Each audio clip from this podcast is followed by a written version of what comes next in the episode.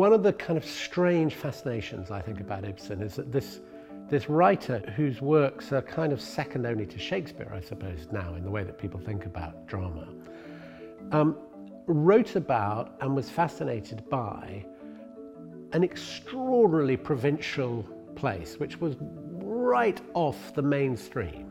No great writer in history has been so dependent on his translators because Norwegian, Dano-Norwegian, There's a tiny number of people who speak the language. And so, of course, his work was translated simultaneously into lots of different languages. I don't think there's yet been invented the right word to describe what I've done and what lots of other writers do with foreign language plays, which is you sort of rewrite the play in English. You're mindful of being faithful, but you're not wholly faithful. There, there needs to be a word, but I can't think of it.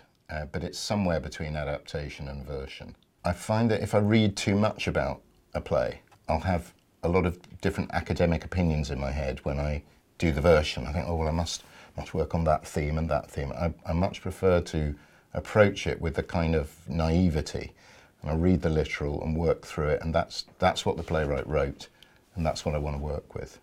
The way I make the versions of the plays is there's a small amount of consideration of what the writers are doing or living through or, or searching for, but it's mainly sifting through the language to find clues.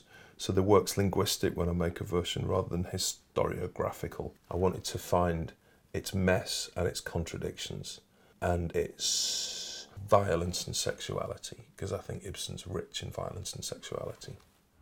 One of the things that I like about Simon's um, Doll's House, which I've never seen as vividly before, is that he really gets hold of the money. it's really detailed and it's really focused and it's really right. you really feel that this was about money.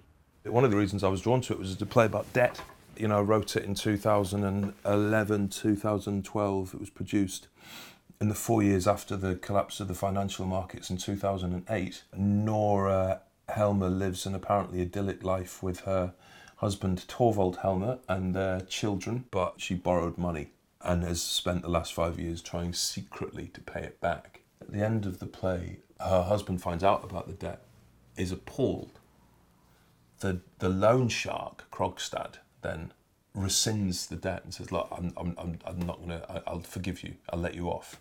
There's extraordinary acceleration from condemnation from the husband's point of view to a kind of celebration and forgiveness that she refuses. And she says, Look, I'm not, I can't live with a man who's going to contain me like this. And she leaves. The danger is that it feels melodramatic that you've got this extremely quick kind of like extremity of emotion. And writing the version, I thought this is mental. This isn't going to work. There's no way audiences are going to go for this. They will reject this acceleration. And it was only when we played it in front of the first preview audience that I realised how thrilling that is. Actually, that humans are extreme in their emotions. You know, they do go from uh, euphoria to despair like that.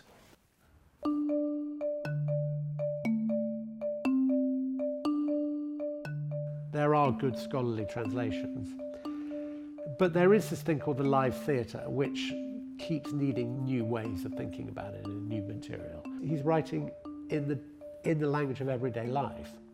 And I think that what then the responsibility of the translator is to do is to make sure that it's still being written in the language of everyday life.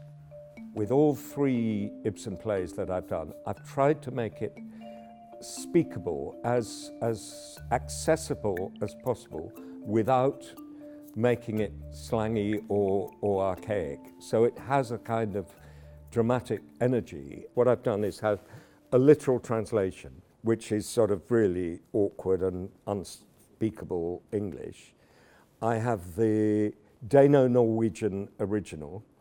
I have uh, a dictionary, and then I write my version.